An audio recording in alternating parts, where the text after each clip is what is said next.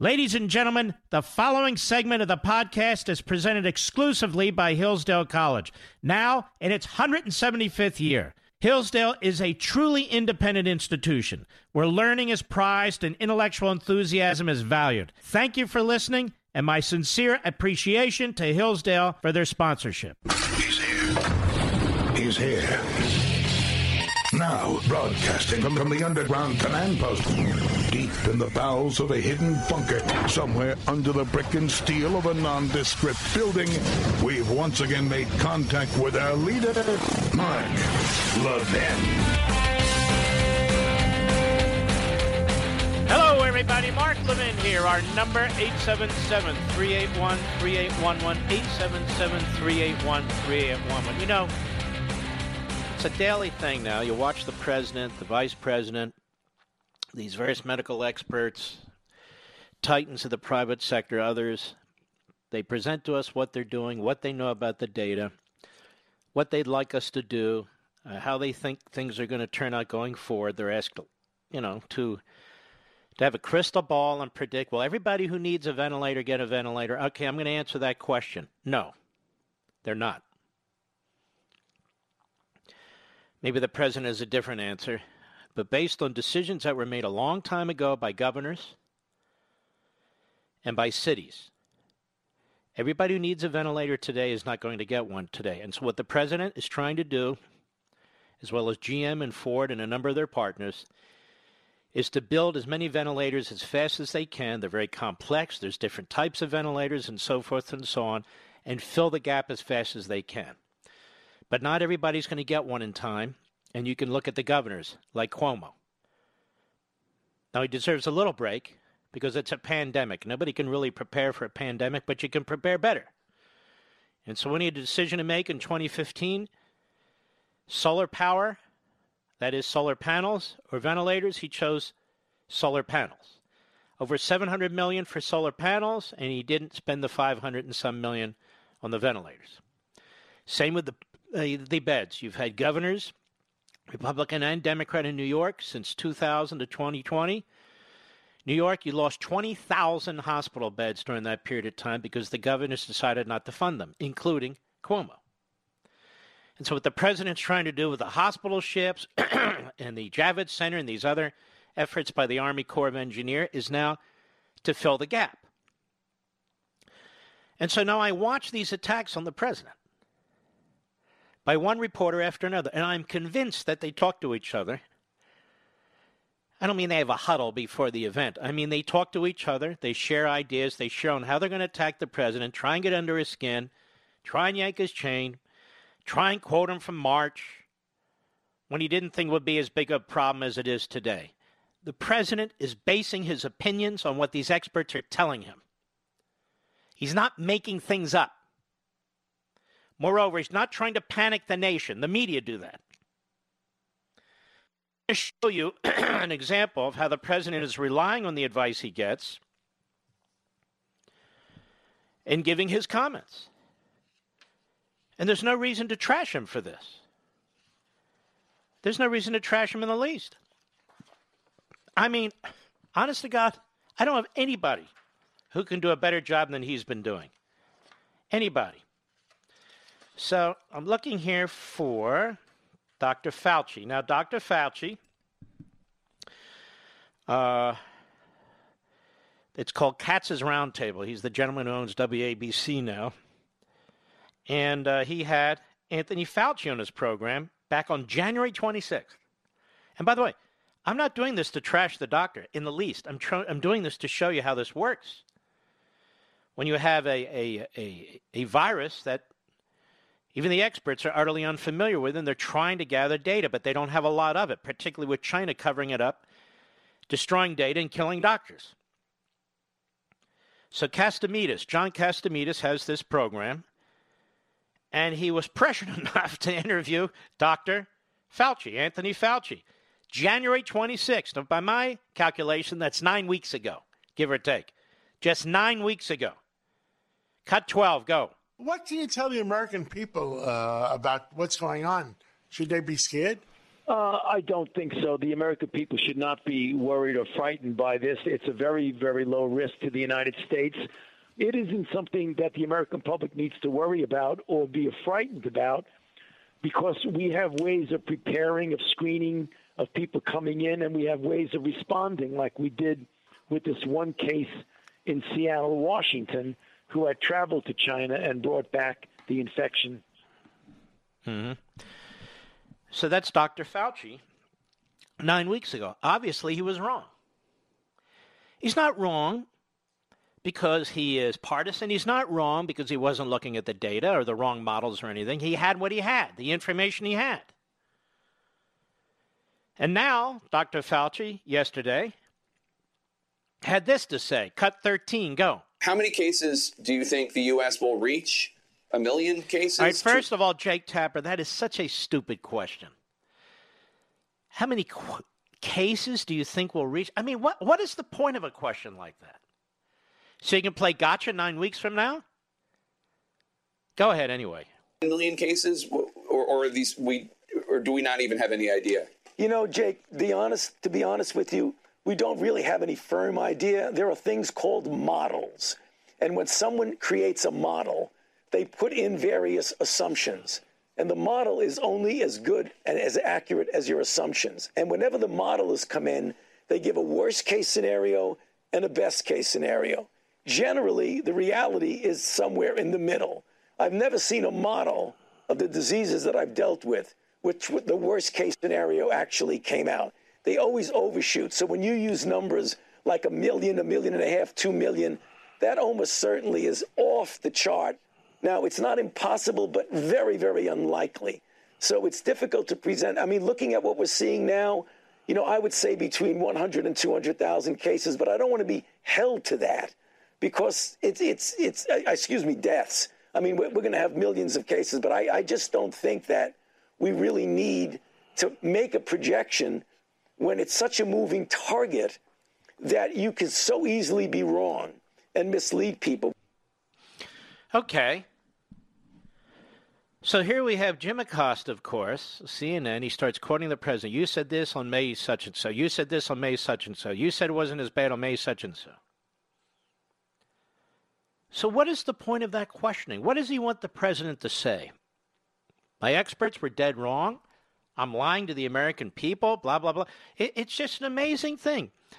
The Russia hoax media that has been wrong for years the Ukraine hoax media. This is why the people cannot stand these people, and I can't stand them either. Now we have from 538, former New York Times writer, and his staff. He's, he set up this site. It's supposed to be based purely on statistics and making analyses from statistics. Says one of the most pernicious parts of the COVID 19 crisis is how uncertain everything is. Researchers and officials cite statistical models that estimate infection rates, death counts, and when things will go back to normal. But these estimates are changing rapidly. And as the forecasters bounce around, so do the rest of us living through the crisis. How can one feel settled when the future feels so vulnerable? Still, there's a way to at least get a sense for what the experts are thinking for the past five weeks, infectious disease researchers from institutions around the United States have been taking a survey that gathers their thoughts on the trajectory of the virus. The research come from academia, government, and industry, and are experts in modeling and so forth and so on. The top line numbers are sobering. Most recent survey taken on March 16 and 17 found that as a group, the experts think that as of March 15, only 12% of infections in the U.S. have been reported, and it goes on and on. So, this is where the president gets his advice, gets his input, makes his statements, and draws his conclusions. And yet, the media try to make him look like a fool. The media try to trip him up. First question out of the box Why are they doing this? I have found John Roberts at Fox to be outstanding, by the way. Absolutely outstanding. And I don't know who these OAN reporters are, but they've been terrific too, obviously, from a conservative perspective. But a purely journalistic perspective, John Roberts has been terrific. He asks serious questions. And then you have them quoting the president over the weekend and quoting them inaccurately. And he tells them, read the full quote. They read the full quote. It's clearly inaccurate the way it was used by the reporter, and the reporter's still attacking. We have a very immature, unprofessional, uh, ideological media in this country today. It's the worst I've ever seen in my lifetime, maybe the worst we've ever had. Like I wrote in Unfreedom of the Press. At least in the past, of course, we've had reporters who might identify with a party or identify with a cause, and they would present themselves that way. But not today. They actually pretend to be reporters. And when they're not regurgitating communist Chinese propaganda, they're out there looking to trip up a president. What would be in the mind of a Jim Acosta to have his staff or for him to go back and look at the quotes of the President of the United States, go to the press conference, act like nothing's been said for an hour, the American people are sitting on the edges of their chairs to try and find out what the hell's going on here and to play games.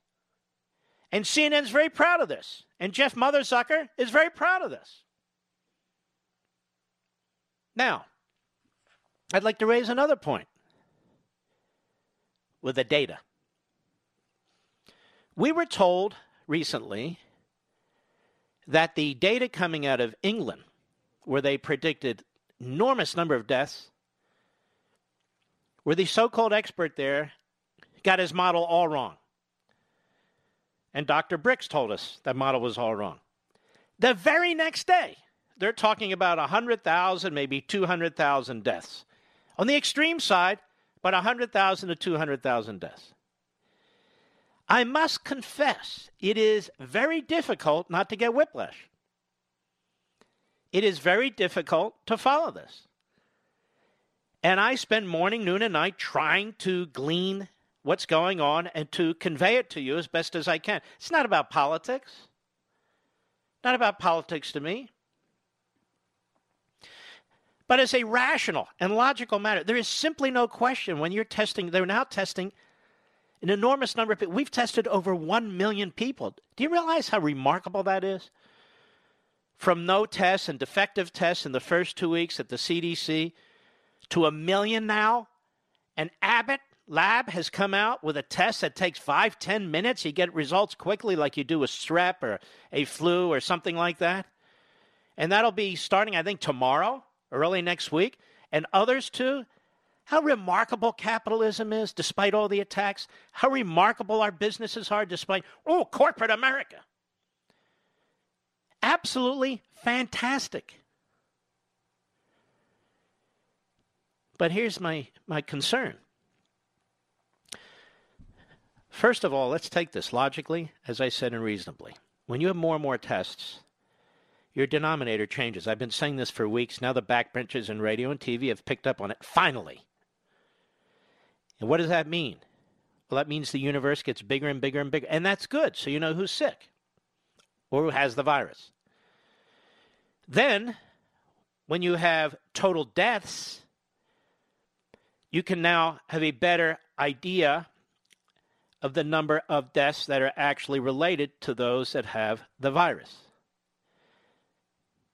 To those who actually have the virus. And you have projections that you can make. The more data you have, the better, of course.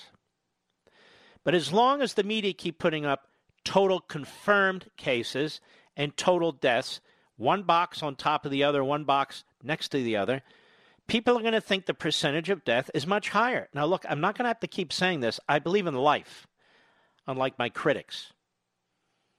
Life for babies that aren't born, and life for senior citizens, God love them as long as they can live. But that's not my point. My point is the bigger the denominator, you're going to see the smaller the percentage of deaths as relates to this. And it's coming pretty damn close to under 1% at this point. And that's still a lot of people, but we have all kinds of horrific illnesses that kill a lot of people, whether it's cancer or heart disease or diabetes and on and on and on. And a little perspective is helpful. What is particularly scary here is the aggressiveness of this virus, how easy it is to catch, how it hangs around a long time on surfaces. And people are now saying it's perhaps airborne. You can get it obviously from spittle and things of that sort. So, in other words, anything you touch, you can get it from potentially. And it's scary. The concentrated nature of this in particular is scary. But the more tests there are, the more the media are going to scare you. The more the media are going to scare you. You're already scared enough, and rightly so. You're already concerned enough, and rightly so. That's why you're running out and buying toilet paper and water. That's why you're adhering to the task force guidelines. And those are good things to protect yourself and protect your family and protect your neighbor. But I'm talking about the big picture here now. I'll be right back. Mark Levin.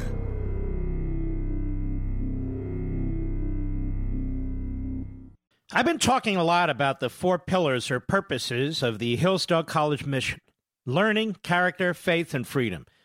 We focus quite a bit on the first pillar of learning, but what about character? Learning the right things to the point where you truly know them is a rigorous business. It isn't possible without strong character. Hillsdale's great president, Larry Arnn, and his outstanding faculty at Hillsdale know that intellectual virtue is meaningless without moral virtue, that having knowledge doesn't mean much if you don't use what you know to serve the good, however possible. And here's an outstanding fact every entering freshman at Hillsdale signs an honor code that reads as follows A Hillsdale College student is honorable in conduct, honest in word and deed, dutiful in study and service, and respectful of the rights of others. Through education, the student rises to self government. Now, to learn more, visit levinforhillsdale.com. That's L E V I N for Hillsdale.com, levinforhillsdale.com.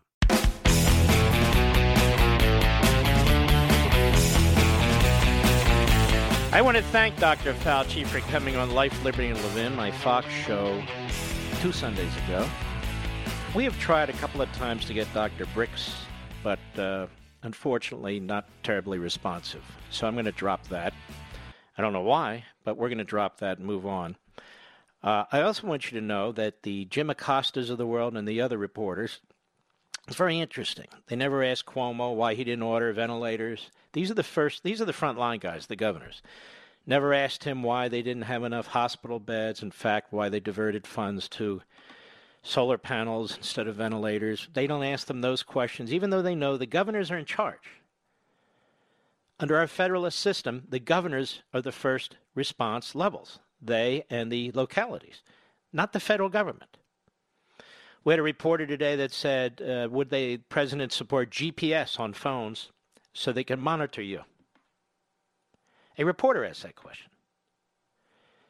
Apparently, they're into fascism.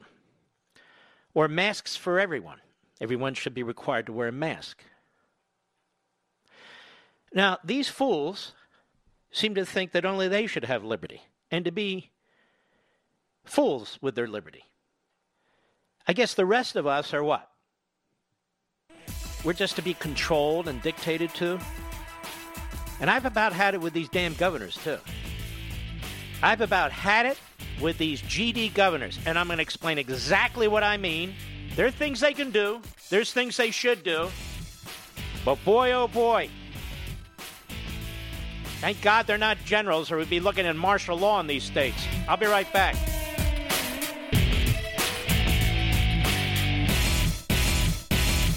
I've been talking a lot about the four pillars or purposes of the Hillsdale College mission learning, character, faith, and freedom. We focus quite a bit on the first pillar of learning, but what about character? Learning the right things to the point where you truly know them is a rigorous business. It isn't possible without strong character.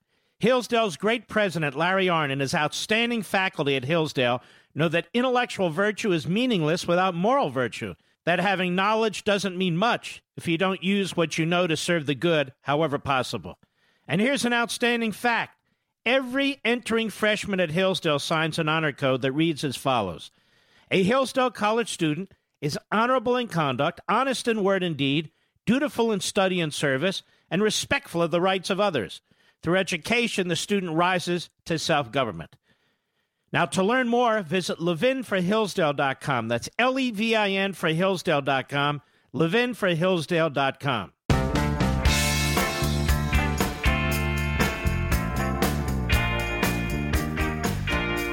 Where Americans meet to defend liberty and defeat tyranny. Call the Mark Levin Show now at 877 381 3811. Now, before I get into some of these governors here, I'm going to talk to some of the people who go on my Facebook and Twitter site. Some of them. Some of them. We have millions, but they know who I, who they are when I'm about to tell. Shame on you.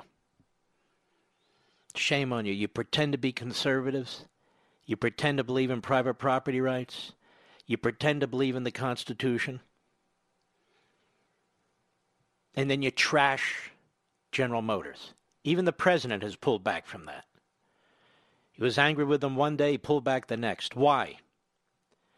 Because when you actually read about what General Motors has been doing and has been trying to do, and the enormous complexity of taking a plant that hasn't been functioning, an assembly line, and changing it from what it used to produce, trucks, to a very, very complex device called a ventilator. And then when you learn there's many kinds of ventilators for different type, types of usages, and you have to train the workforce, and you have to secure the parts, and you have to get around the patents, it's an enormous task. And General Motors, General Motors Monday, this coming Monday, is going to be producing ventilators. But they were always going to be producing ventilators this coming Monday. But not fast enough, Mark. And they got a bailout, Mark. And they promised this, Mark. And they did that, Mark. Shame on you. Those are Americans who work at General Motors. Those are Americans who work those assembly lines. Those are Americans working day and night looking for parts to make ventilators on a world market where every country is trying to get ventilators.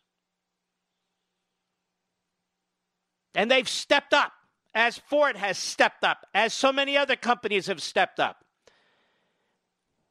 And then you go on my sites and you trash them as well as trashing me. Not most of you, you know who you are.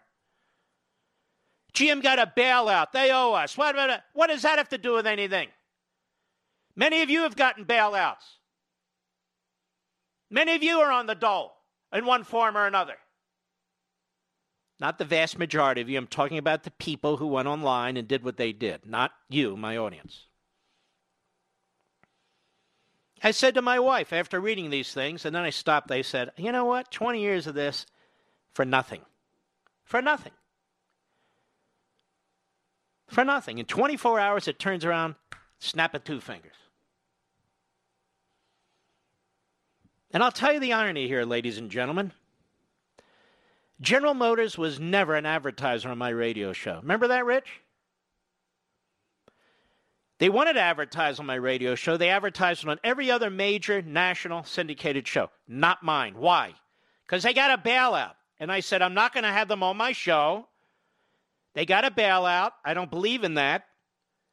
And I don't want them using any of their money to advertise on my show. I was the only one, as far as I know.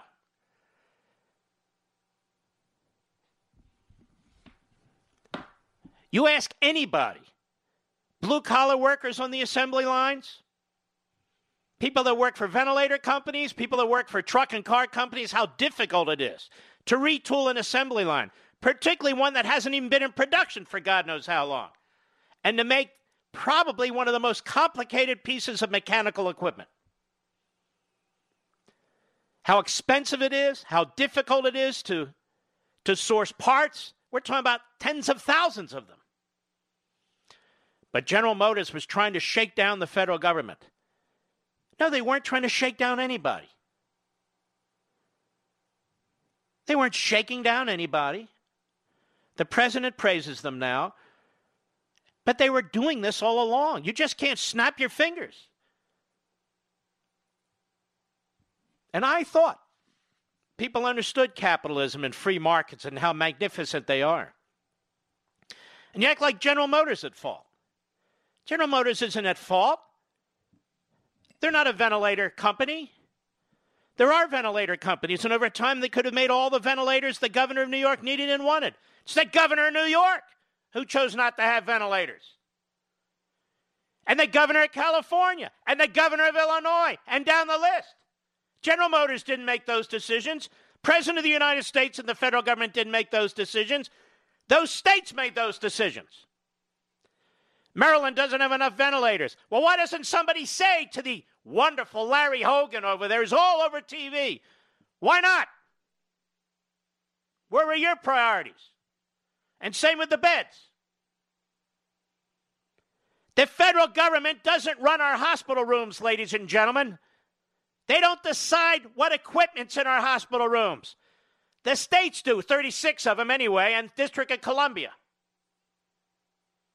What you should have been saying out there is get rid of these state laws, let hospital companies make as many hospitals as they want, as many beds as they want, purchase as many ventilators and MRIs and CT machines as they want, and let the market work like it is now.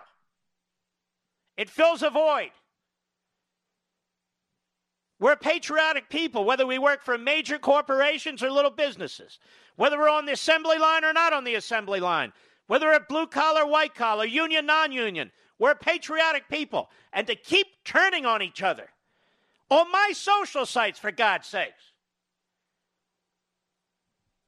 was disgusting to me. I had to shut it down. I wouldn't even look at it all day Sunday. I posted things, but I wouldn't read it. And then, Mark, what happened to you? What happened? Nothing's happened to me. I am who I always have been. Always. No, I don't favor bailouts for major corporations, unless, of course, the government is the reason they need a bailout in the first place. Which turns, has me turn to the states.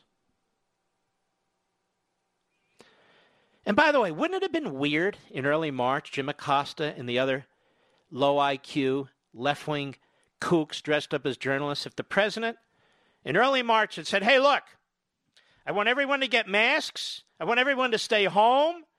Uh, I, uh, we're going to shutter businesses out there. We're going to do this. We're going to do. Wouldn't that have been weird based on the data he had, Mr. Producer? So the media are pushing for martial law. Now, of course, martial law involves a military dictatorship, but something akin to martial law right out of the box. By early March, despite what the president's being told by his medical experts and his scientific experts, what the media seem to be saying is you should have shut down businesses. And by the way, the president's not shutting down businesses, the governors are. But you should have forced people to stay in their homes. By the way, the president's not in charge of forcing people to stay in their homes. He's putting out guidelines. The governors are. These idiot, phony journalists don't even know who has the power to do what and who's made these decisions. Rather than playing games with the president, Jim Acosta, you jackass, you should get your butt to Albany and ask the governor what the hell he was doing. The great piece in The Hill by Jonathan Turley it's great because it basically regurgitates what we've been saying here, but that's okay. He's a professor. Governors should focus on tackling coronavirus rather than shift blame. New York Governor Andrew Cuomo called on the federal government to take control of the medical supply market. Illinois Governor J.B. Pritzker, by the way, this guy Pritzker, he and his family are extremely rich. I believe he's a billionaire from the Hilton Hotel, among other things. And isn't it interesting that while our geniuses in Congress exempted the president, the vice president, and Congress from receiving their businesses receiving any relief, as if members of Congress have enough businesses to get relief. And everyone knows the vice president does. So it was a bill aimed at the president. Notice how the governor of Illinois is not mentioned. He's a hotel magnate. His family is. But don't worry, he's going to get relief. And I'm sure those intrepid reporters in the liberal newspapers in Chicago are going to give it to the governor. You wait and watch, but don't hold your breath. Let me go on. New York Governor Andrew Cuomo called on the federal government to take control of the medical supply market. Illinois Governor J.B. Pritzker demanded the president take charge and said, quote, precious months, unquote, were wasted waiting for the federal action. Some critics are even more direct in demanding a federal takeover, including a national quarantine. By the way, there is absolutely no constitutional or legal basis for a president to have a national quarantine or even to direct quarantines in any states or counties. I'm sure that's why the president said, no, I'm not going to do it. Not even during the Civil War.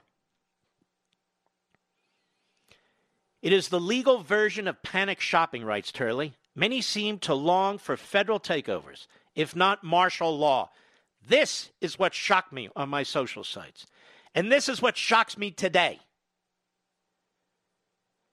You have in North Carolina Christians protesting an abortion clinic who were arrested over the weekend because they gathered more than 10 together.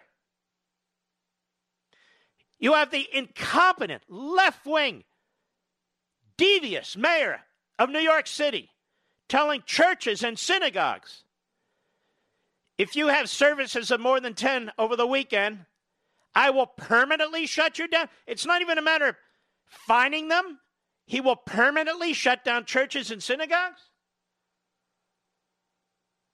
And by the way, it is a good idea not to gather in large numbers because you'll kill each other. It's just absurd. But that said, for a mayor to say, I will permanently shut it down? Would the mayor of LA say any business that does not comply with his edicts, he will shut off their electricity and gasoline and water?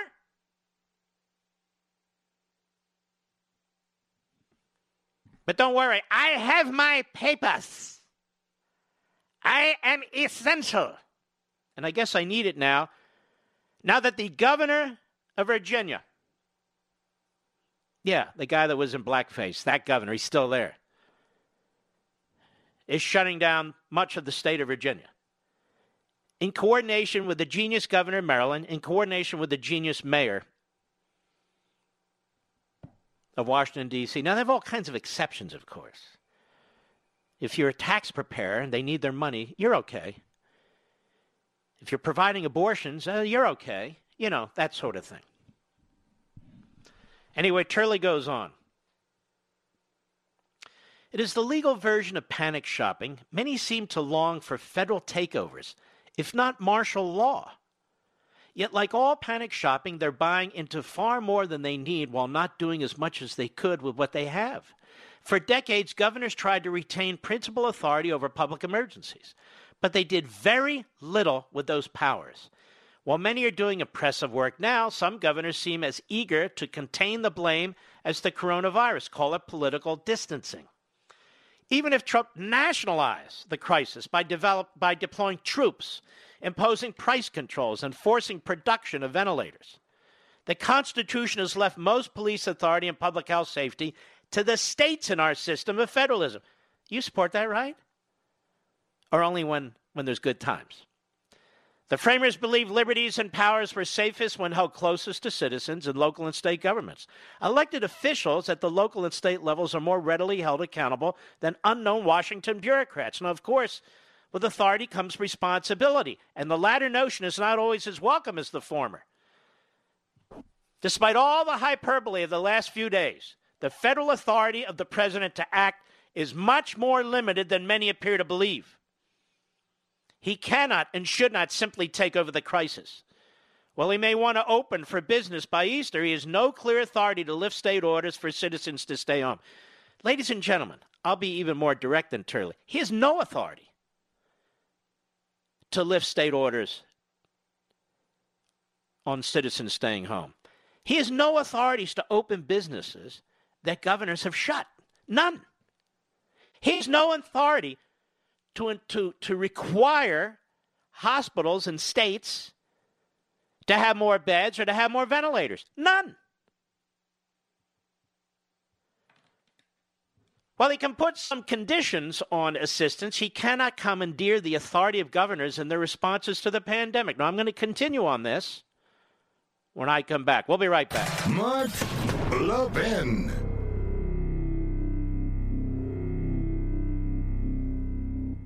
I've been talking a lot about the four pillars or purposes of the Hillsdale College mission. learning, character, faith, and freedom. We focus quite a bit on the first pillar of learning, but what about character? Learning the right things to the point where you truly know them is a rigorous business. It isn't possible without strong character. Hillsdale's great president, Larry Arnn, and his outstanding faculty at Hillsdale know that intellectual virtue is meaningless without moral virtue, that having knowledge doesn't mean much if you don't use what you know to serve the good, however possible. And here's an outstanding fact every entering freshman at Hillsdale signs an honor code that reads as follows A Hillsdale College student is honorable in conduct, honest in word and deed, dutiful in study and service, and respectful of the rights of others. Through education, the student rises to self government. Now, to learn more, visit levinforhillsdale.com. That's L E V I N for Hillsdale.com, levinforhillsdale.com.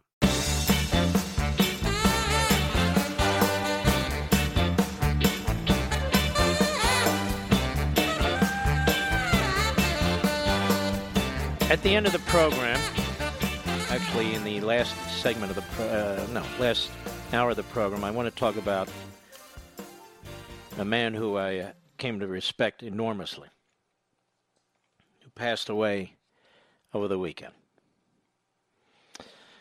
Magnificent senator and patriot and leader and an enormously decent man. And uh, he'd been on this program, but in particular, he'd been on Life, Liberty, and Levin. He was an activist in the Convention of States. As I say, I I really came to admire him enormously. And uh, we're going to bring Mark Meckler on Convention of States near the end of the program to talk about him. Just a tremendous man uh, who will be missed uh, enormously. All right, where am I? Sorry. Uh, let's see here. We are at Optima Tax Relief. I'm alerted that I didn't mention who the gentleman was. Tom Coburn, of course. What a tremendous person. I'll tell you, it was an absolute punch to the gut for me and my wife. Came to know him and met him. And he was fighting prostate cancer for years. And he left the United States Senate because he was fed up. He said, We're not getting anything done here. And he wanted to commit the rest of his life to his family and to Convention of States. So you'll you'll hear more about him. There's no way I was going to let today go without uh, spending some time talking about him, despite everything else that's going on. You know, when we return, I want to finish this piece by Turley. This goes to the issue of whether you believe in liberty or not, federalism or not. We're not saying governors don't have power. Governors have a lot of power. That's one of the reasons you need to keep an eye on them. But on the one hand, they can't have all this power and the responsibility for hospital beds and ICU beds and ventilators and all. And then, because of their failure to plan or shortages, because they can't manage a crisis, they want things federalized all of a sudden. It's, it's like sanctuary cities. They believe in the centralization of power, except when they have power at the local and state level. I'll be right back. From the Westwood One Podcast Network. He's here. He's here. Now, broadcasting from, from the underground command post, deep in the bowels of a hidden bunker, somewhere under the brick and steel of a nondescript building, we've once again made contact with our leader, Mark Levin. Hello, everybody. Mark Levin here. Our number 877-381-3811, 877-381-3811. At least you'll learn a lot, right? Listen to the program. I'll give you an example.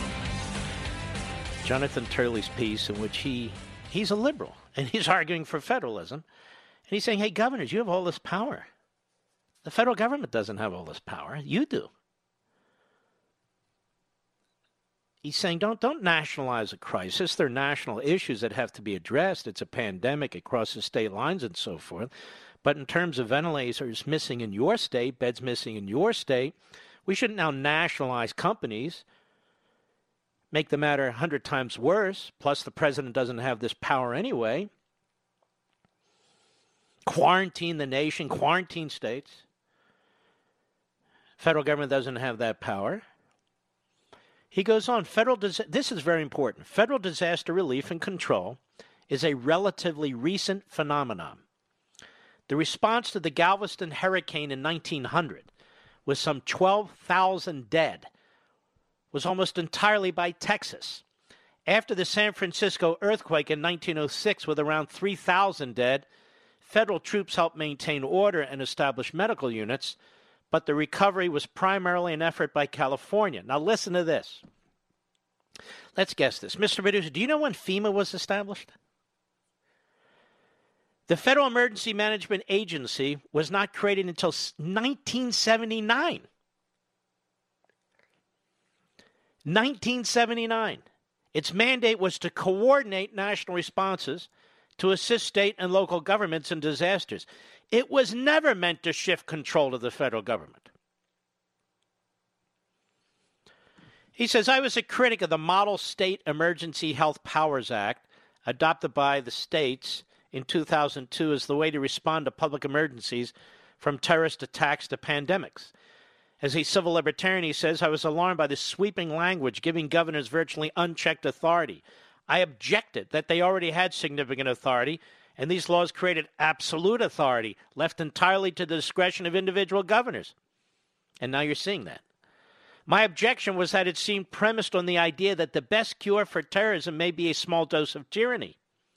An author of the model had responded by saying, You do have to face hard trade offs between civil liberties and property rights of individuals against the collective rights of society. We do not need to give up a little bit. Excuse me. We do need to give up a little bit. Now, the immediate trade off is that the authority held by governors is only as effective as each governor. States remain in the best position to address emergencies and such laws gave governors ample authority to act. But they did relatively little in the next two decades to prepare for public health emergencies. Now, we've talked about this, Turley does here now as well. A New York Health Department task force report in 2015 has resurfaced, warning that the state faces a shortage of 15,000 ventilators in a pandemic. This is five years ago. While the report did not call for stockpiling supplies, states clearly have not done enough, individually or collectively, to set aside such resources. Media coverage has referred to the National Emergency Act, along with other impressive statutory titles, to suggest the president can order national quarantines and take over management of this crisis. Actually, these laws follow the same model laid out by the Constitution in leaving the responses to state control. The often cited Stafford Act this is the uh, what they call the Defense Production Act. For instance, merely heightens the authority of federal technical, financial, logistical, and other kinds of assistance to state and local governments. It's meant to advance priorities instead of establishing a nationalized industrial base. If companies have agreed to expand production or retool for the new products, then there's no need to impose mandates under this law, since that process is unlikely to go any faster this is why I objected to what the president did with General Motors. And many of the people going onto my social sites thought it was kind of swell, kind of cool. In fact, nationalization can slow rather than speed relief in emergencies with replacing existing systems. With indemnifications and large orders, business executives have incentive to expand production. After General Motors failed to meet the expectations on pride and production, Trump invoked the act, and that is precisely how it should be handled. We have a strong disagreement there. First of all, the act has already been invoked. The issue is to the extent to which you enforce different aspects of it, not invoke it. So I want to split that here.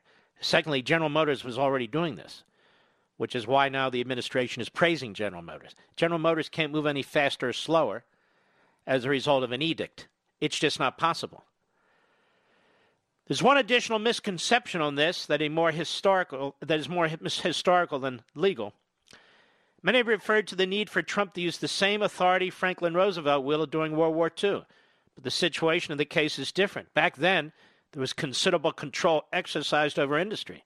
The most companies had voluntarily agreed to retool to make the necessary equipment for obvious business reasons. But it was, uh, it was primarily through the control of raw materials and prices that the federal government could exercise choke point control. It could expand agricultural production, not by taking over farms, but by setting the crop prices high to encourage expansion. Even with massive national control, it took about 18 months for a coherent system of production to emerge, and that effort was largely based on price and resource controls, and it goes on. I think I can count on one hand the number of civil libertarians who are left in this country. I really do. Do you hear anybody else talking about liberty, property rights, federalism? No, very few. In fact, people say don't get in the way. Conservatism has changed. We have a new model. Conservatives no longer believe in federalism or fiscal responsibility. I want to give you an example of what's going on out there because of this massive bill with at least one or 1.2 trillion dollars in outrageous waste, welfareism, and redistribution of wealth. I received this in, the, in an email involving a a college or a university. And this is the real deal. I'm not going to read the name of the person who sent it from the college and university, and I'm not going to uh, to tell you the person who received it, but I want to read this to you. This is advice that was given to students uh, today, early this morning, on the so called relief or stimulus bill. Ready? Ready for this, Mr. Producer? This is going to infuriate all of you. It's a major university.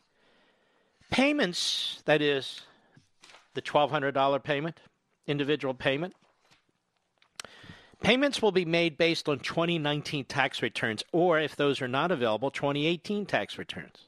So, this is advice the school is giving to their students. Adults are eligible for up to $1,200 as long as you are not claimed as an independent on someone else's tax return. If your parents claimed you as an independent, you will not receive a payment. Please talk to your parents if you're unsure if you are or should be claimed on their returns. If you have previously provided your bank account information to the IRS, they will direct deposit your stimulus payment. Everyone will receive a paper check. Here you go. Ready? Here's the killer. If you have not yet filed a tax return for 2018 or 2019, and you are not capital and OT claimed dependent on your parents' tax returns, you should file a return ASAP. Even if you had no income, no income, you can still file a tax return claiming zero income.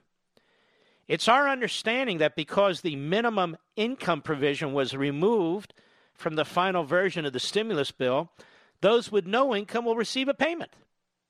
In other words, you'll get your $1,200. If your income is low or zero, you can file online for free and they give you the link. You can also print, fill out a mail a paper form, they give you the link. There's no cutoff for when you must file to receive the payment. However, the sooner you file, the sooner you'll receive the funds.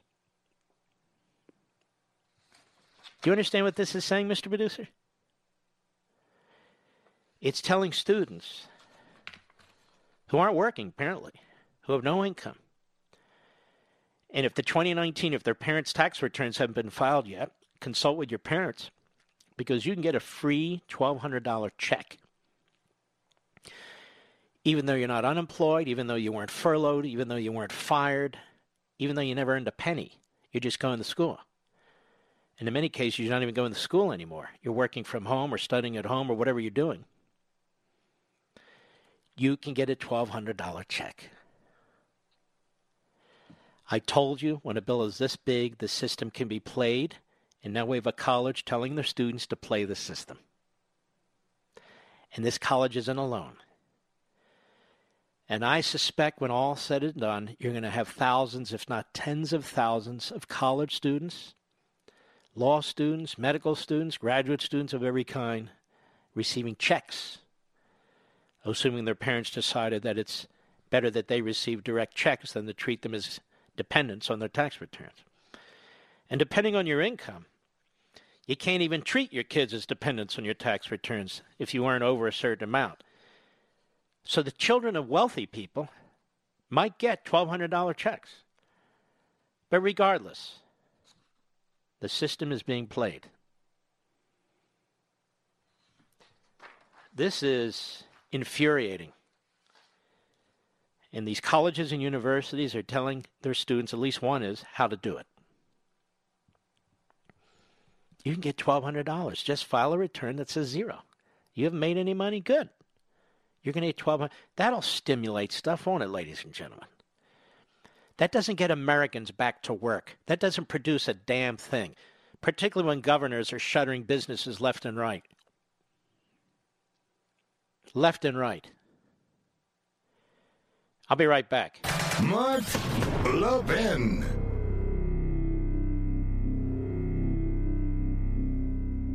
In today's digital age, where cyber threats loom larger than ever, safeguarding your personal information is paramount. So why is Congress considering a law that could put your credit card data at greater risk of being hacked and exposed to foreign networks? This Durbin Marshall credit card bill could jeopardize your financial data, make it more susceptible to cyber intrusions. It's a controversial bill that proposes a shift in billions of dollars worth of consumer transactions to payment networks that lack the robust security measures consumers rely on. Who could possibly want that?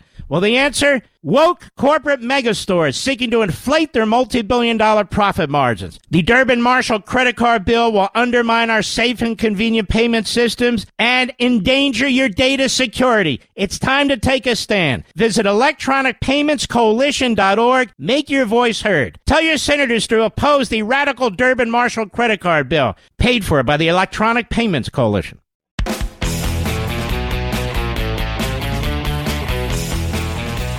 Know, I was talking about GM earlier and how ashamed I was of so many of the people who went on the social sites and exposed themselves for being socialists. Well, let me tell you something else. When this is all said and done, I hope the nation has a newfound respect for our pharmaceutical companies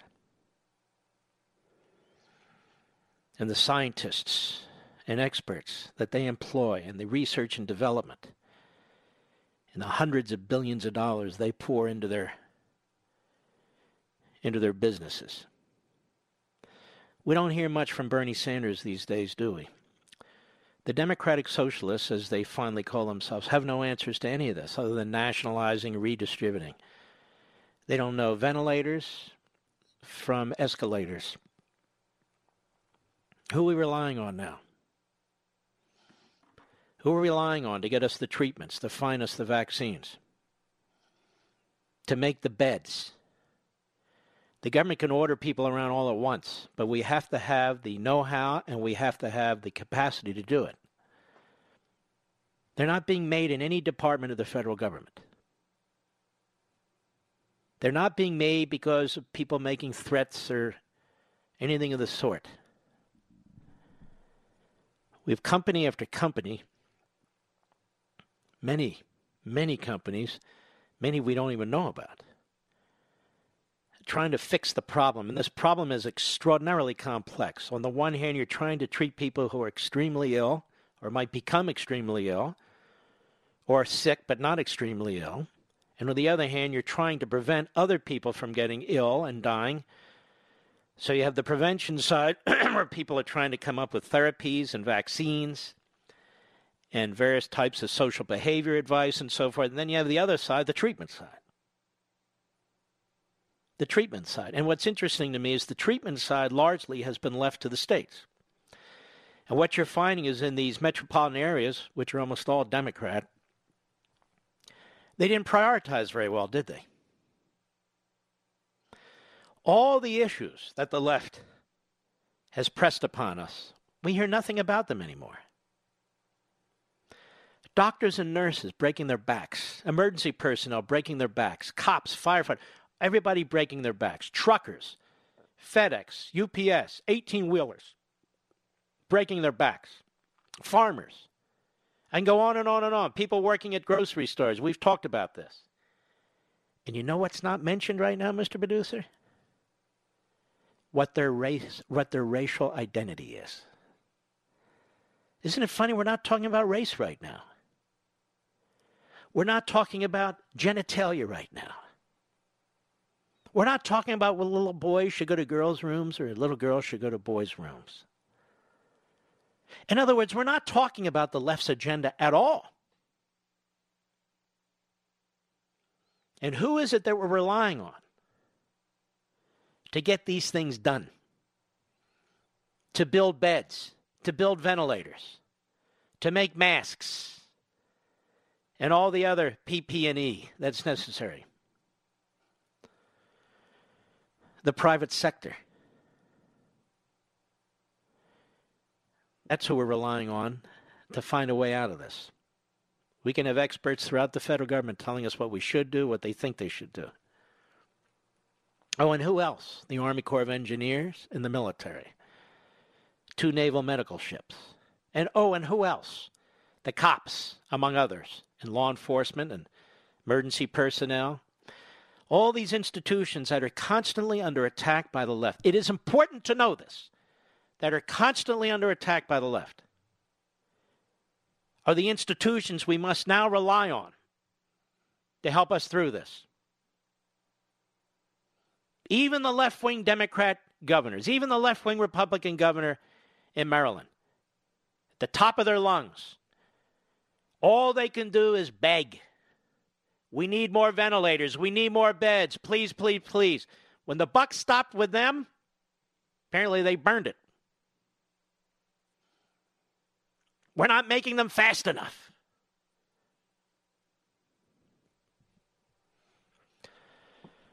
It's incredible when you step back and really think about it. We don't have a number of hospital beds that we need, as you never will during a pandemic, but we could have done much better. The state bureaucracies and governors failed us. We don't have enough ventilators in places like New York and California the state governors and state houses and failed us. Wasn't FEMA's job, wasn't the CDC's job, wasn't NIH's job, wasn't the mothership at the Department of HHS's job. We need more therapies. We need a vaccine. Where are we going to get it? Which department's going to give it to us? No department's going to give it to us. Which level of government will give it to us? No government's going to give it to us. Those pharmaceutical companies that Bernie Sanders has attacked, quite frankly, Republicans in Congress, even individuals in this administration have attacked as profligate, as ripping us off. They're the ones who are going to give us the answers and save untold lives and treat untold numbers of people who are sick. Put a dollar figure on that. I'm sorry. That's the way it is. I'll be right back.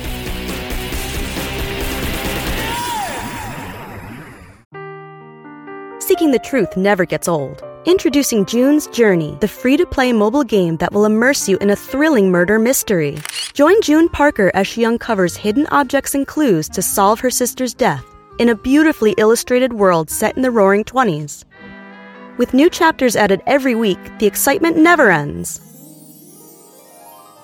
Download June's Journey now on your Android or iOS device or play on PC through Facebook Games.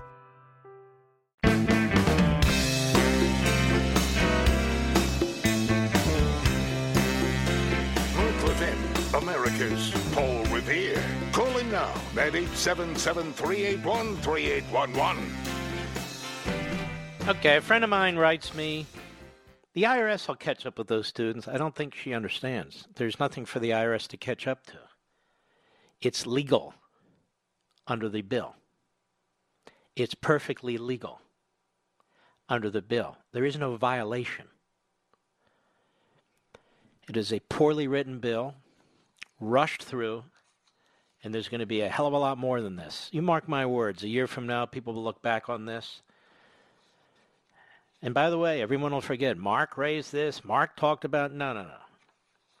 They'll all be saying, like I told you, which of course they never did. I just read it to you. They're encouraging people to do this, students, and it's perfectly legal. $1,200 going to students who were never furloughed, never lost a job, have zero income. Because there's no minimum income requirement. See, there's a reason for these things. That's why when Mnuchin and Congress took off the requirement on the unemployment, they would earn that you would get something less than 100%. That way you don't discourage people from getting jobs at some point. That's why what they did will hurt the economy and make it more difficult to get people to work when the time comes because they're getting 100% for doing nothing. Now, that's just damn wrong. There are people out there who are really hurting. And when you think about it, if you focus resources, it's the people who are really hurting who could actually get more rather than this throwing money at everything. But I just don't think there's enough support in this country anymore to stop this kind of behavior. I really don't. I think there's a few of us basically calling to ourselves, speaking to ourselves. You know, if you and your family are finding yourself at home with extra time in your hands these days, I know an excellent way to fill it. Take a free online course from Hillsdale College. Now, Hillsdale offers dozens of online courses on topics including the Constitution, economics, history, and literature. Now's the perfect time to do it if you're homeschooling right now, too. Perfect. You're home from college, you're stuck. They're also very, very compelling and very interesting. And you can do it right in your own home, on demand, and absolutely free of charge. Hillsdale students learn the inspiring history of America. Now you can too with Hillsdale's newest free online course, The Great American Story A Land of Hope. Learning and teaching our children about America's past is essential for preserving liberty in the future. You can register now to take this free online course, The Great American Story. It's a production masterpiece. It paints a picture of America as a land of hope, founded on high principles. This course and dozens of others on a variety of topics are available to you and your family for free right now. Go to levinforhillsdale.com, L E V I N for Hillsdale.com, levinforhillsdale.com. Do you know the 1917 1918 period, as World War I was winding up, and it was a horrific war? America also had this pandemic. So America was fighting a war under Woodrow Wilson and fighting a pandemic. And at that point of the war, more people were dying from the pandemic from die- than dying from World War One. And the federal government under Wilson was, in fact, involved in a number of things having almost nothing to do with the pandemic.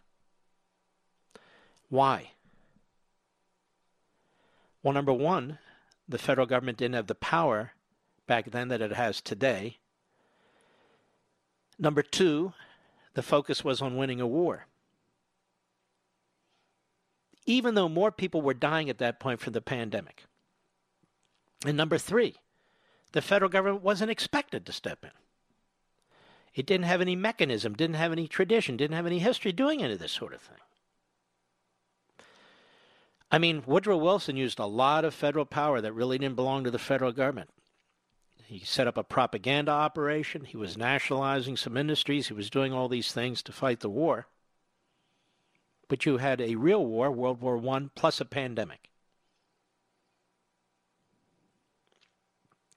Of course, we don't have a world war of that sort, a military world war right now. We have this war against this virus, as we call it. We have a very activist federal government. We have a federal government that spends like never before. Deficit spends, overall debt, on budget debt. It's massive.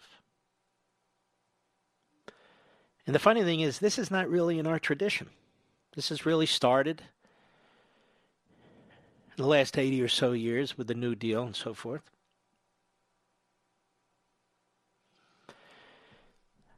It's, I'm just explaining some context again, which of course the left doesn't care about, or will use against me, or whatever. But I'm talking to you. I don't talk to them.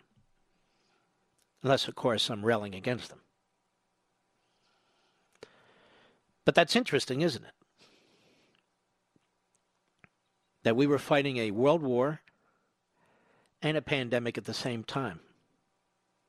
What would we do today if that took place? Think we could handle it? Would we have to write everybody checks? See, this is what's frustrating me that I'm in a very small minority here. That numerous people who shouldn't get checks, who shouldn't get loans, tenants who shouldn't be protected, I'm not saying all, tenants who shouldn't be protected, on and on down the list, are getting subsidies, are getting money, are getting loans. This is infuriating me. This is utterly unnecessary. Focused relief, of course. Watching these press conferences by these reporters, it's, it's, it's frustrating as hell. They know why there's a shortage of ventilators. It has nothing to do with Trump. It's nothing to do with the federal government. Excuse me. They know why there's a shortage of beds, and ICU beds in particular. It has nothing to do with Trump. It has nothing to do with the federal government. Nothing. and I want you to think about something, folks. Let's say we had a single payer government run healthcare system today. How do you think that would work out? All the ideas, all the actions in the private sector, whether they're pharmaceutical companies or whatever kind of companies they are, they'd be under the thumb of the federal government. And you know what's interesting? Nobody wants that today. Nobody even suggests it today, other than reporters who apparently want some kind of martial law. One reporter today, you know, what about a GPS on phones? What is this? This woman an idiot? The answer is yes, she's an idiot. Masks for everybody. Ask the president if he can mandate masks, that everyone wear masks. It's bad enough we have some governors who are using this as a political opportunity to go after protesters at abortion clinics to go after religious institutions. And I'm not talking about those that meet in mass. I think that's a very stupid idea. Your congregants are going to get very ill. But I'm talking about their threats. We're going to shut you forever. Does a mayor have that kind of power? Does anybody even ask? Or some of them, at least initially, but also took advantage to shut down gun shops? Why? Are there more than 10 people. Look, I told you before, I, I go to a bagel place now and then. You stand outside the door, they don't allow anybody in. You shout your order, you pay your money, and you go home. And everybody has to be six feet apart. You telling me you can't do that at a gun shop? No, this is an opportunity for some of these mayors and governors to do what they do, which is lousy. Just like Nancy Pelosi. Now, Nancy Pelosi is a very sick old lady. And really, during the course of this virus, she should be in a padded room with a door that has a peek hole, and that's it. And enough room under the door where you can slide her a tray uh, of oatmeal or uh, or mashed potatoes or applesauce, uh, so you don't have to keep cleaning her teeth. She's a despicable despicable fraud in every respect. And she has a mental issue that cannot stop her from attacking the President of the United States, even in a situation like this. This is why I support term limits, ladies and gentlemen. She's been around, I think, since 1981. I don't have time to Google. She's well past her expiration date in terms of being an effective politician, well, human being for that matter. And she does an interview in which she uh, she attacks Trump, but attacks him in an enormously vicious way. At CNN, Jake Tapper. And Jake Tapper's an idiot too, dumb guy, complete fraud. His whole life's been a fraud. Let's go to cut five, Mr. Producer. Go. What the president, his uh, denial at the beginning uh, was deadly. His delaying of getting uh, equipment to where it continues is right, delaying. Let, so let's stop there. delaying getting equipment. His denial at the beginning was deadly, cost lives.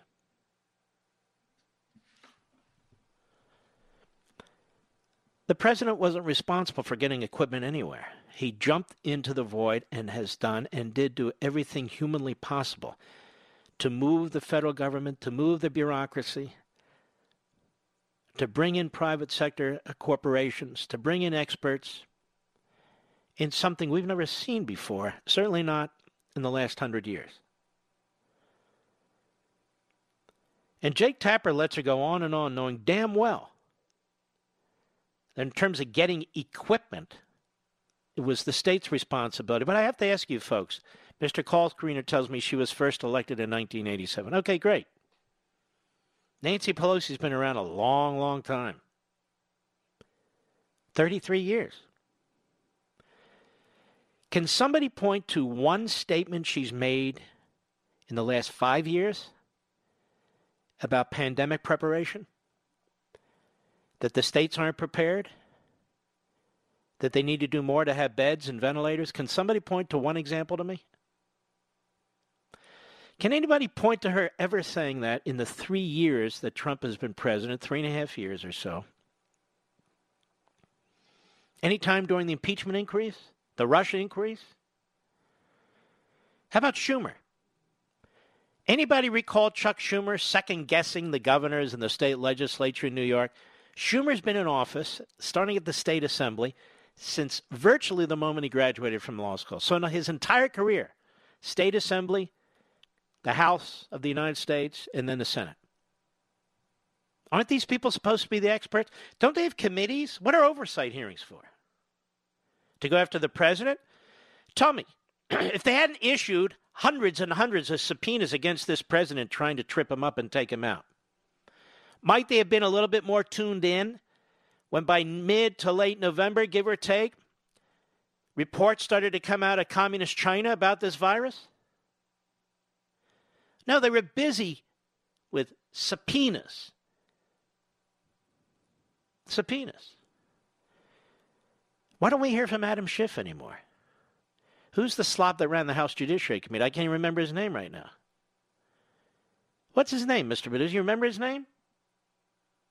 How about you, Mr. Call Screener? You remember his name? People are shouting to it. Isn't it amazing? We're drawing a blank. And that's what history is going to say about these people. They're a blank. An absolute blank. What about John Bolton's book deal? Simon and Schuster, I'm sure, lost a lot of money on that. Anybody care to read John Bolton's book now? What's John Bolton have to say about the call with Ukraine? Ah, get out of here. Who gives an S? Right? Oh, yeah, Nadler. That slop. Nobody even cares about Nadler anymore. But what's fascinating to me also is the media keeps saying, why didn't they know sooner? Why didn't they? Tell me, folks, is the media just a, recept- a receptacle to, uh, to the government? That is, what I'm trying to say is doesn't the media have an independent responsibility to report news? Not just from the government, but news. The media had nothing to say about pandemics and preparation. I watch it very closely. I don't think in the last 10 years they've said a damn thing on, on most of these uh, television stations. Why not? They let us down too, didn't they? The same a-holes that are at these press conferences. Mr. President, didn't you say in March this? Didn't you say in March that? Tell me, Jim Acosta, why didn't you look into issues of pandemics and whether states are ready and the what the federal government has in inventory? Why didn't you look at that? You're the White House reporter for CNN, the cable news network. You idiot. I'll be right back. Mark Levin.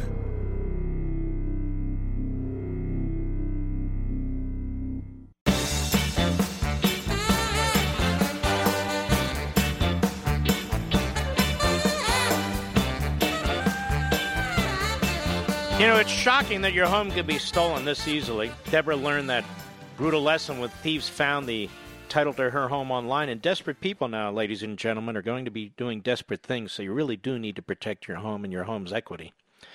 Then they forged the document to appear she sold her home, but she hadn't. Then they borrowed thousands using her home's equity. Deborah didn't know she was a victim until foreclosure notices arrived and an eviction notice. She spent a fortune trying to get her home back. The crime is home title fraud, and the FBI calls it one of the fastest going crimes. My advice for avoiding a possible nightmare is to follow my lead and protect your home with a home title lock. And no, neither your homeowner's insurance nor bank protects you. It's just pennies a day. And that's what Home Title Lock does for you.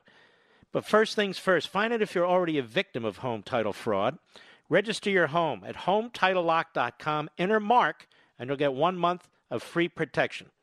Again, enter MARK for one month free at HometitleLock.com, HometitleLock.com, code MARK. Remarkably, in a piece that came out in, by uh, Dr. Fauci, among others, COVID 19 Navigating the Uncharted. This piece came out uh, a couple days ago.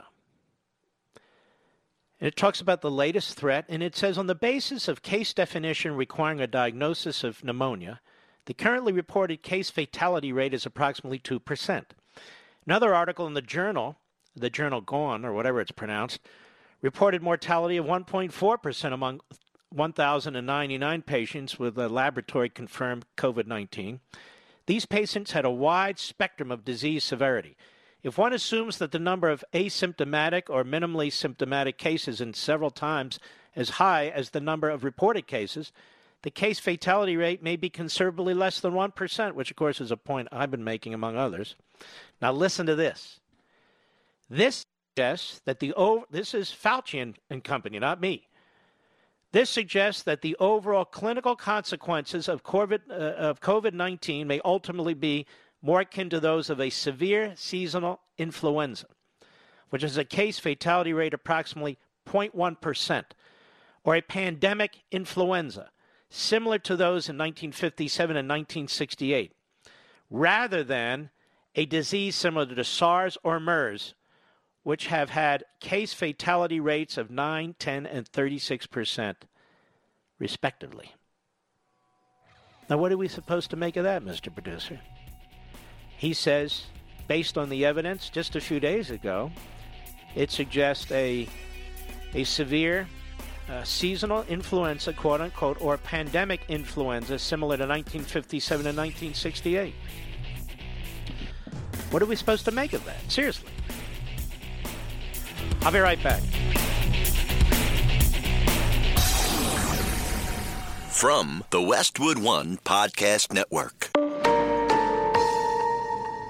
Ladies and gentlemen, this final hour of the podcast is sponsored exclusively by AMAC, the Association of Mature American Citizens. Now over 2 million conservative members strong, AMAC believes in and stands up for the values that we care about faith, family, and freedom. Thank you for listening, and please support AMAC. And you can become a member at amac.us slash join. He's here. He's here. Now, broadcasting from, from the underground command post, deep in the bowels of a hidden bunker, somewhere under the brick and steel of a nondescript building, we've once again made contact with our leader, Mark Levin. Hello, America. Mark Levin here. Our number 877-381-3811. 877-381-3811. Well, the New York Slimes that covered up the Holocaust, uh, as they point out in the Daily Wire, the editorial board calls for more access to abortions during the pandemic. Imagine that. These are sick people. More access to abortions? Doesn't that kill people? No, Mark, you don't understand. It's a choice. Oh. Then I move over to the Washington Compost, and there's a guy by the name of Erik Wemple there. Another sleazeball. They have a whole list of sleazeballs over there, but he's a media critic, don't you know? And the title of his piece is Hannity Must Go. Recent personnel actions at Fox, they're obsessed with Fox. It's amazing. Maybe people ought to start reporting on the personnel actions and individuals at the Washington Compost. the various affairs that are taking place, and so forth. Recent personnel actions at Fox just happen to have fallen when people turn away from their phones and laptops. And he goes on. And he's saying Hannity needs to go. In late January, Hannity interviewed Anthony Fauci, longtime director of the National Institute of Health. Oh, you don't say. And contemplated the possibility of a public crisis. What if it's worse? asked the host. Weeks later, that cautious, curious posture was gone. In late February, Hannity's rhetoric amped up as the coronavirus started to gobble up more and more national mindset. For context, he talks, he's got, he worked very hard on this piece, went back and looked at it. February 21, that the president was furious with aides for how they handled 14 Americans in Japan who had tested positive for coronavirus. February 23, fewer than 500 people from 43 states had been are being tested for the virus. February 5, Vox rounded up the Trump administration's failures in responding to coronavirus and goes on and on. It was right in the midst of this bad news plum that Hannity offered his ill informed takes on the virus, just as the president was coming under attack and needed someone on cable to defend him. Hey, jackass. I played the January 26 interview of Dr. Fauci himself at Cat's Roundtable, a podcast where Fauci told the American people they pretty much have nothing to worry about, just hang in there, blah, blah, blah.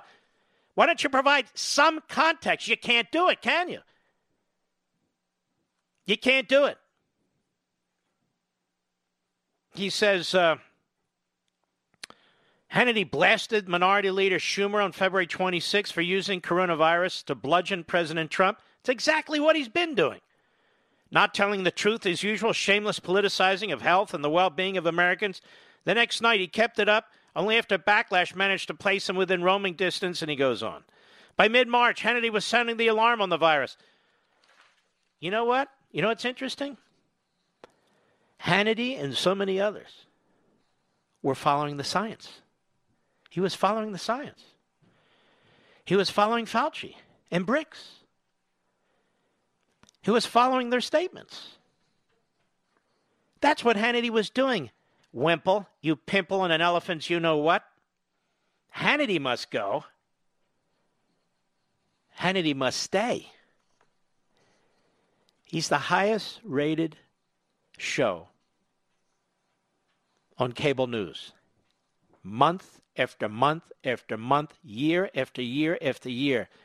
And Eric Pimple here there's really a no media critic says he should go. You see, Pimple, we've all been trying to follow the science. It's not so simple. President's trying to follow it. Hannity, I'm sure. I am. The American people. And sometimes you need a neck brace. Like over the weekend, it really swung from one level to the other. All right, enough of this puke. Hannity must go. The Washington Post. What are there? Three people that read that newspaper now? had to be saved. It was going bankrupt. But don't worry, Eric Pimple will tell us who should stay and who should go. But notice Eric Pimple, media critic, doesn't explain the position Fauci had early on. And that Schumer, what Schumer said was so outrageous and vicious. But then again, it's the Washington Compost, which, along with the New York Slimes, helped cover up the Holocaust in the middle of the Holocaust. I just want you to know that. It's true. Then we have Chuck Todd. Chuck Todd is one of the most diabolical, stupid people on TV today. And I mean this truly. He's near the top, if not at the top. I want you to listen to this. Cut nine from Meet the Depressed with Joe Biden Sunday, yesterday. Go. You know, your campaign put out your in a critique of, of, President Trump and says if he doesn't do these things, you know, he could he could cost lives. Do you think there's already? Do you think there is blood on the president's hands, considering the slow response, or is that too too hard? So so stop right there. What kind of a human being is this?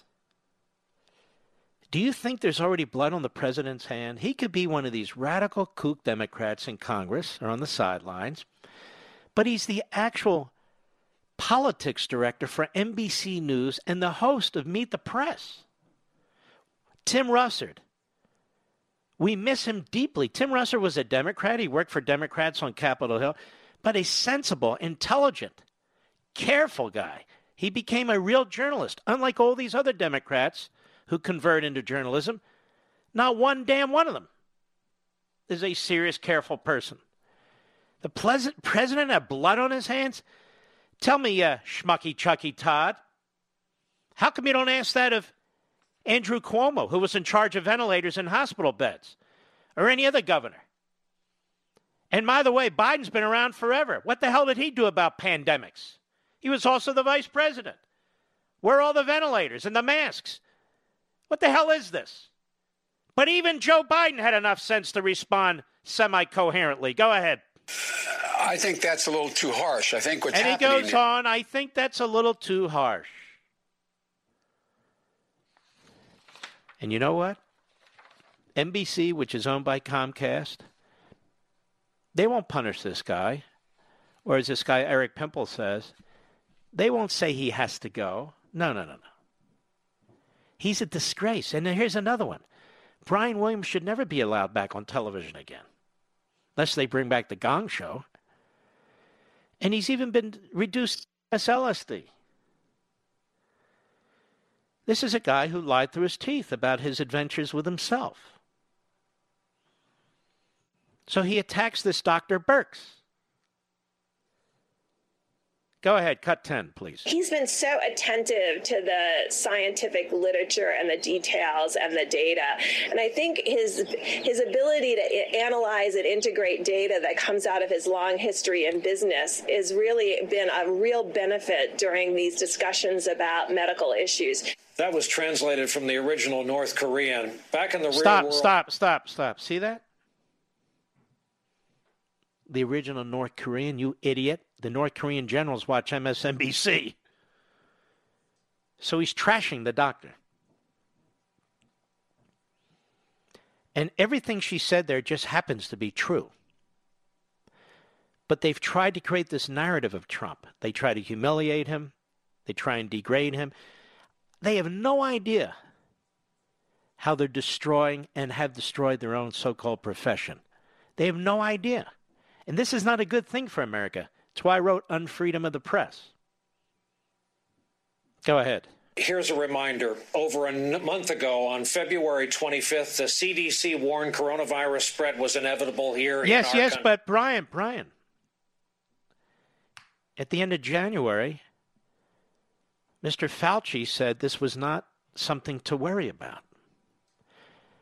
So why why are you playing this game? And you in the media, you were nowhere to be found. You were busy chasing down John Bolton. You're busy demanding that the Senate continue to paralyze itself because you are activists and mouthpieces for Nancy Pelosi. Now, here is Bill de Blasio, de Cameo, at a press conference yesterday. Cut 11, go. Everyone has been instructed that if they see worship services going, uh, services going on, uh, they will go uh, to the officials of that congregation. They'll inform them they need to stop the services and disperse. If that does not happen, they will take additional action up to the point of uh, fines and potentially uh, closing the building permanently. Closing the building permanently. That is shocking. Okay, you don't want crowds getting to, I got that. And maybe you find people and so, I've got that. But, Mr. Producer, cut it out. But you don't need to close buildings permanently. That is shocking. I'll be right back. Mark Levin.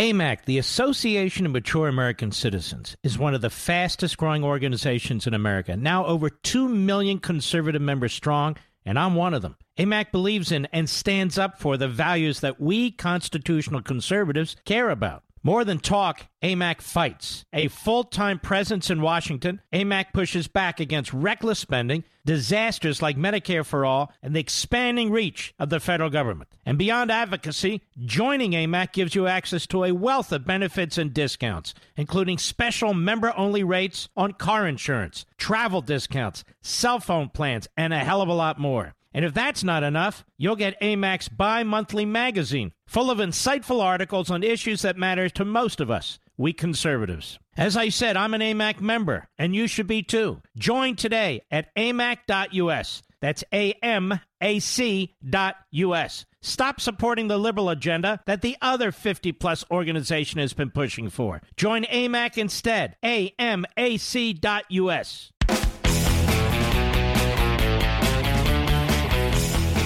Mark Meckler is uh, in charge of Convention of States.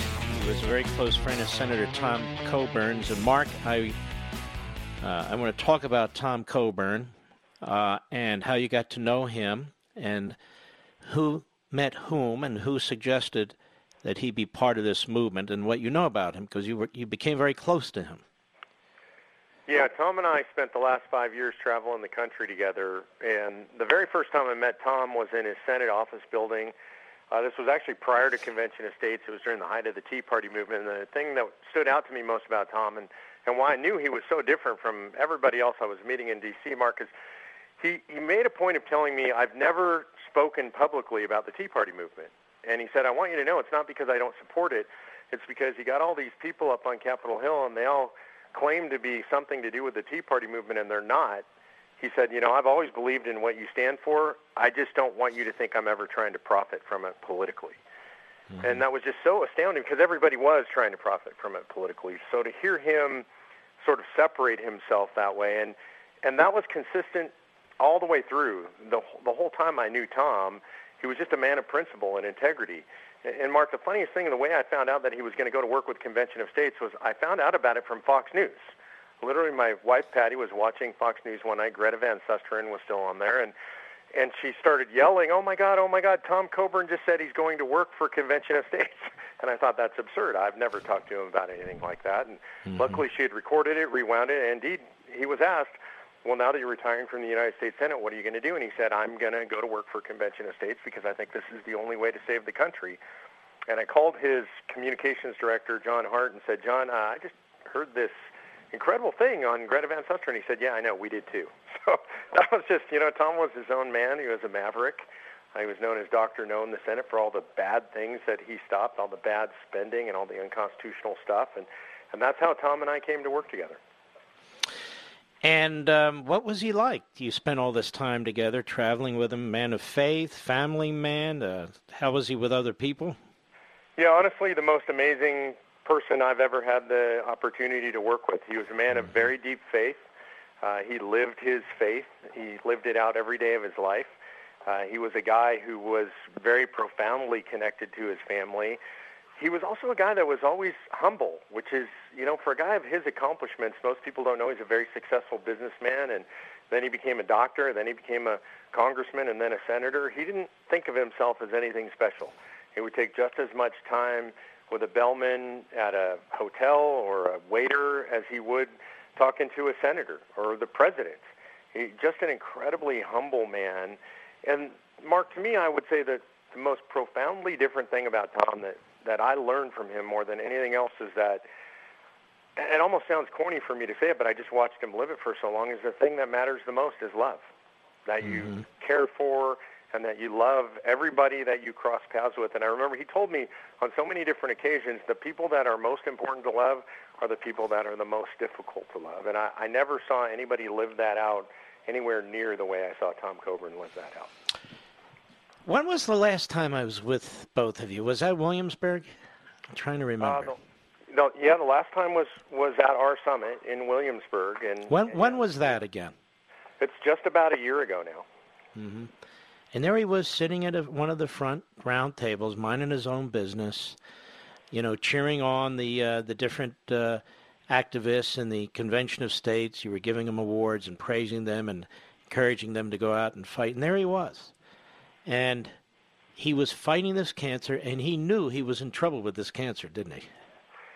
Yeah, I think uh, you know folks haven't had a chance to see this. They can see me interview him on stage there, and he absolutely knew that he was nearing the end.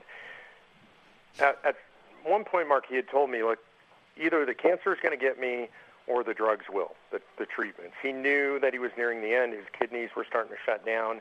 He was not well at that event, and in fact, when he was on stage and I interviewed him, you could tell.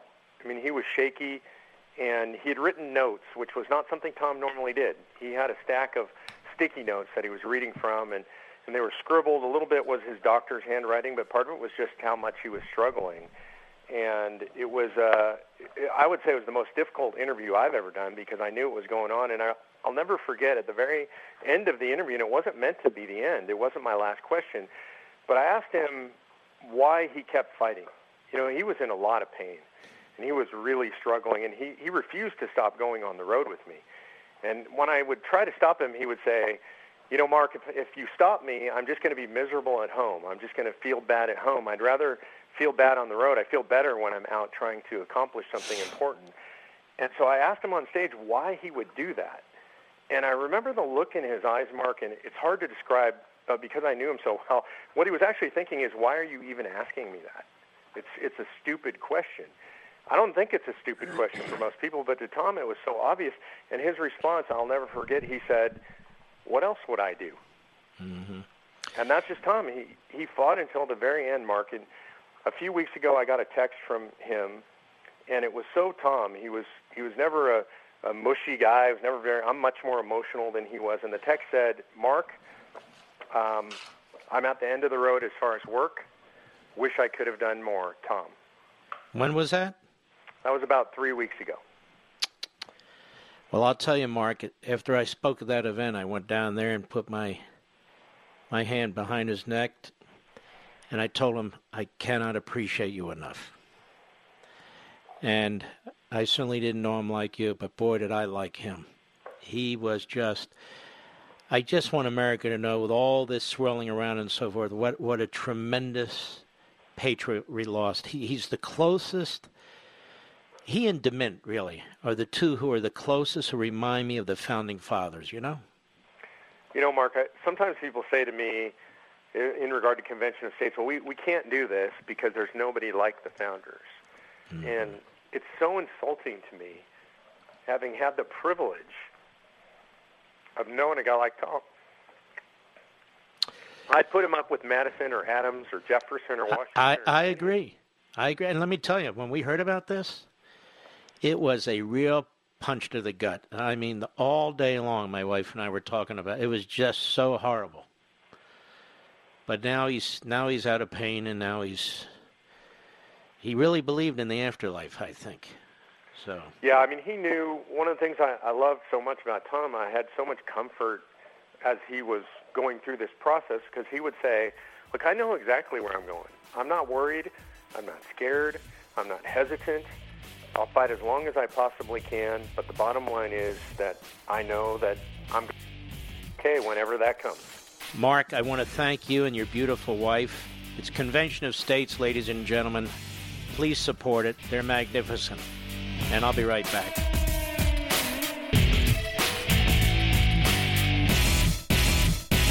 AMAC, the Association of Mature American Citizens, is one of the fastest growing organizations in America. Now over 2 million conservative members strong, and I'm one of them. AMAC believes in and stands up for the values that we constitutional conservatives care about. More than talk, AMAC fights. A full time presence in Washington, AMAC pushes back against reckless spending, disasters like Medicare for All, and the expanding reach of the federal government. And beyond advocacy, joining AMAC gives you access to a wealth of benefits and discounts, including special member only rates on car insurance, travel discounts, cell phone plans, and a hell of a lot more. And if that's not enough, you'll get AMAC's bi monthly magazine, full of insightful articles on issues that matter to most of us, we conservatives. As I said, I'm an AMAC member, and you should be too. Join today at amac.us. That's A-M-A-C.us. Stop supporting the liberal agenda that the other 50 plus organization has been pushing for. Join AMAC instead. A-M-A-C.us.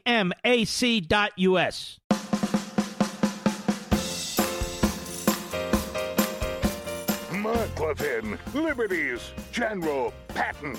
Call into the Mark Levin Show now at 877 381 3811.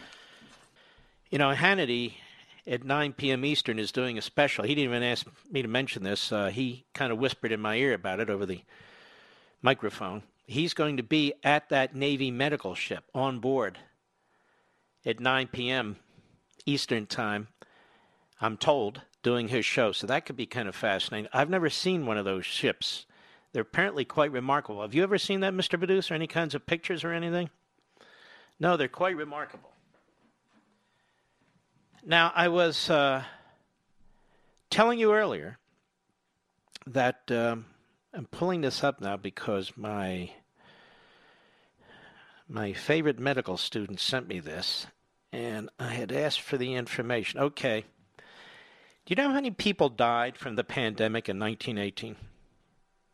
Anybody know how many people died from the pandemic in 1918? 675,000 in the United States. 1918 to 1919. It was an influenza pandemic. It was caused by an H1N1 virus with genes of avian origin, whatever the hell that means. 675,000 people died in the United States, most of them uh, from 1918 to 1919, actually, and worldwide, 50 million. Now, keep in mind the population 100 or so years ago was obviously much smaller in this country and worldwide. 675,000 with no hope of finding a vaccine or ventilators. 50 million worldwide. And this is in addition to the ending of World War I. That's called it's called the Spanish influenza of 1918. My God, you must be anti-Spanish. No, why would I be anti-Spanish? You called it the Spanish influenza. No, that's what the history books call it. It's nothing to do with my uh, Mr. Call screener, who is Puerto Rican ancestry, correct? Richie V? Yes, of course. And you had nothing to do with it, I take. And your ancestors had nothing to do with it? Correct. Just pointing it out. All right, fellas, who should I take on the phones right now? Give me, give me. Oh, by the way, before I do that, um, this is very interesting. Just a minute. I uh, darn it. I was all prepared to tell you this. Companies that are hiring. Uh, I just got this off of a uh, website. So those of you who need uh, a job potentially, it's, uh, let's see. I had it. Uh, well, give me a caller, Mr. Producer. I'll find it eventually. WMAL Hector, Tyson's Corner, Virginia. How are you, sir? I'm doing great, Mark. How are you? Very well, thank you, my friend. Good, good. Hey, uh, I love your show, and uh, I just have two quick questions for you. Yes, Uh, sir. the first one is on this uh, stimul- stimulus uh, package that they just passed. I heard they're gonna give even the people that is working is supposed to get money. Is that right? Uh, yes. Okay. The, the and and uh, my thing is uh, that that is that is depending on what you earn. If you earn less than seventy five thousand dollars a year and you're single, uh, you'll get twelve hundred dollars. If you're married, the family will get twenty four hundred dollars. If you're married with two kids, you'll get thirty four hundred dollars.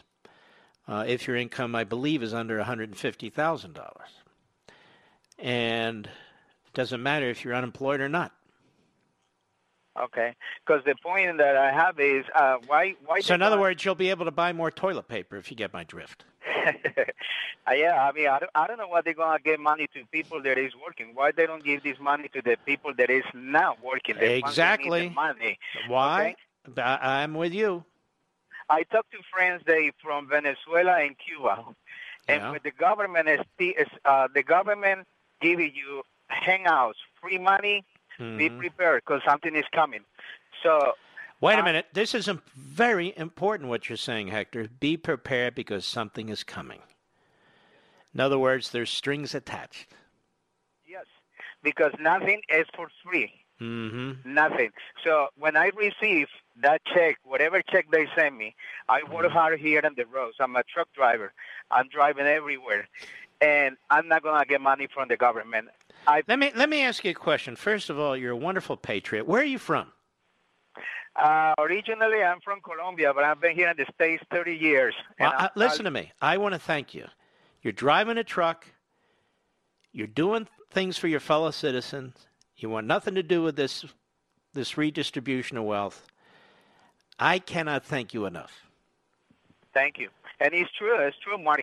And one of the things, uh, just to finish, you know, when Cuomo came last week on national TV and he says uh, New York do- doesn't have any money, right?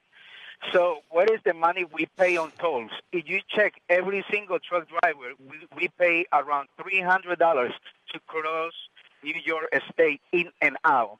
Where does this money go? Where is the money to? I think these are legitimate questions that no news person in New York is going to ask Cuomo. They have massive budgets, they have massive debt, they have money for everything, but they made very bad decisions, and the people pay a price for this.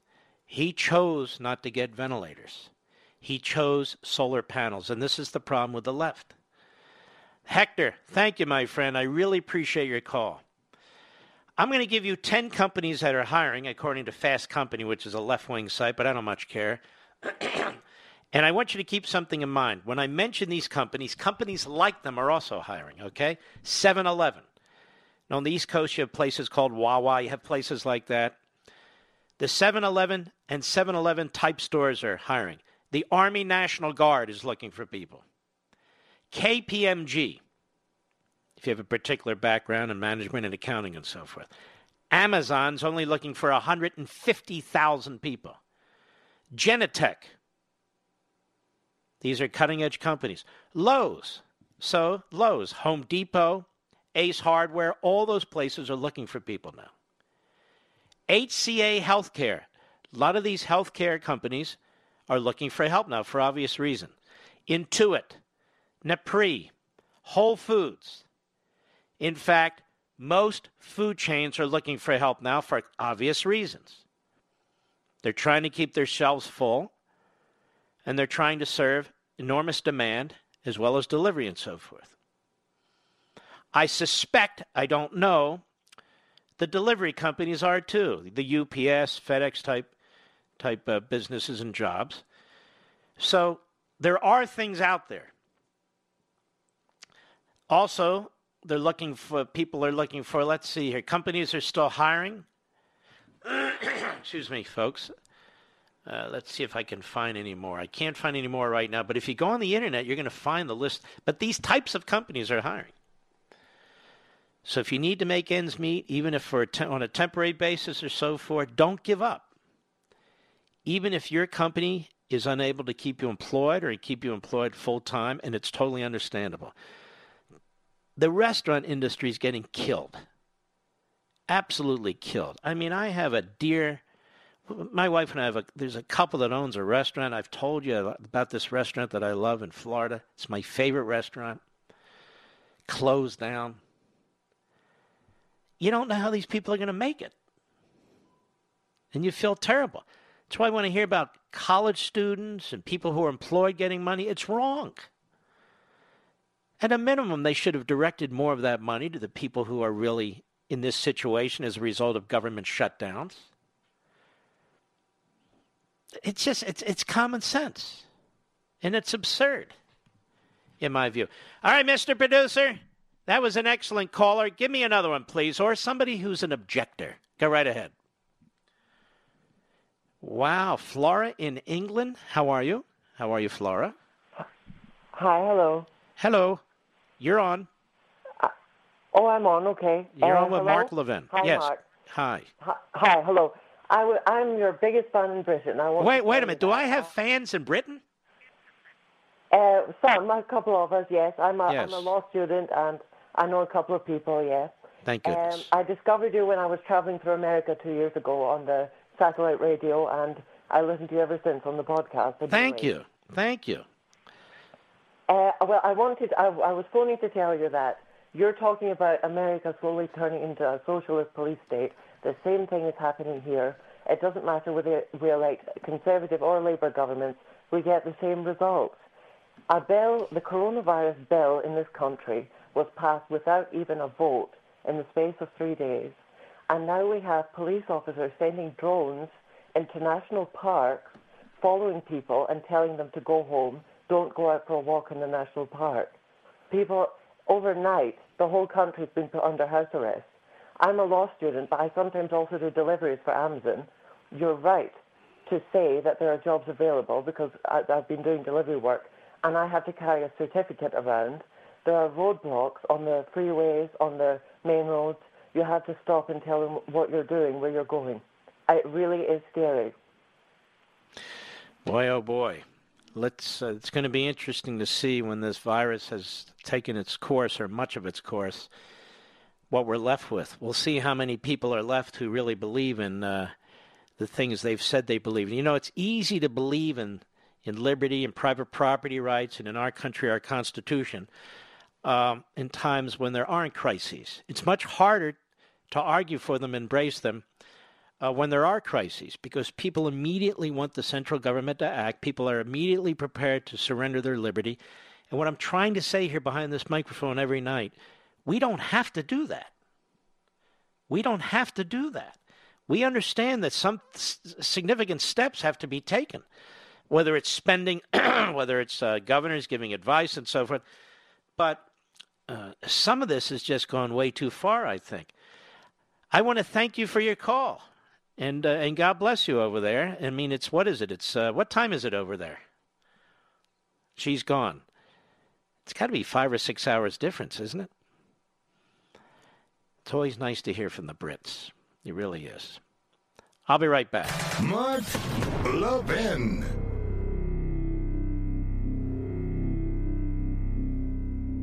AMAC, the Association of Mature American Citizens, is one of the fastest growing organizations in America, now over 2 million conservative members strong, and I'm one of them. AMAC believes in and stands up for the values that we constitutional conservatives care about. More than talk, AMAC fights. A full time presence in Washington, AMAC pushes back against reckless spending, disasters like Medicare for All, and the expanding reach of the federal government. And beyond advocacy, joining AMAC gives you access to a wealth of benefits and discounts, including special member only rates on car insurance, travel discounts, cell phone plans, and a hell of a lot more. And if that's not enough, you'll get AMAC's bi monthly magazine, full of insightful articles on issues that matter to most of us, we conservatives. As I said, I'm an AMAC member, and you should be too. Join today at amac.us. That's A-M-A-C.us.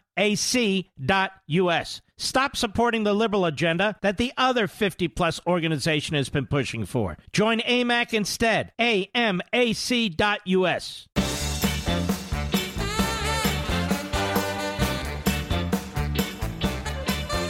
A reminder, and I'm going to be watching this, these medical Navy ships, Sean tell me, this ship that is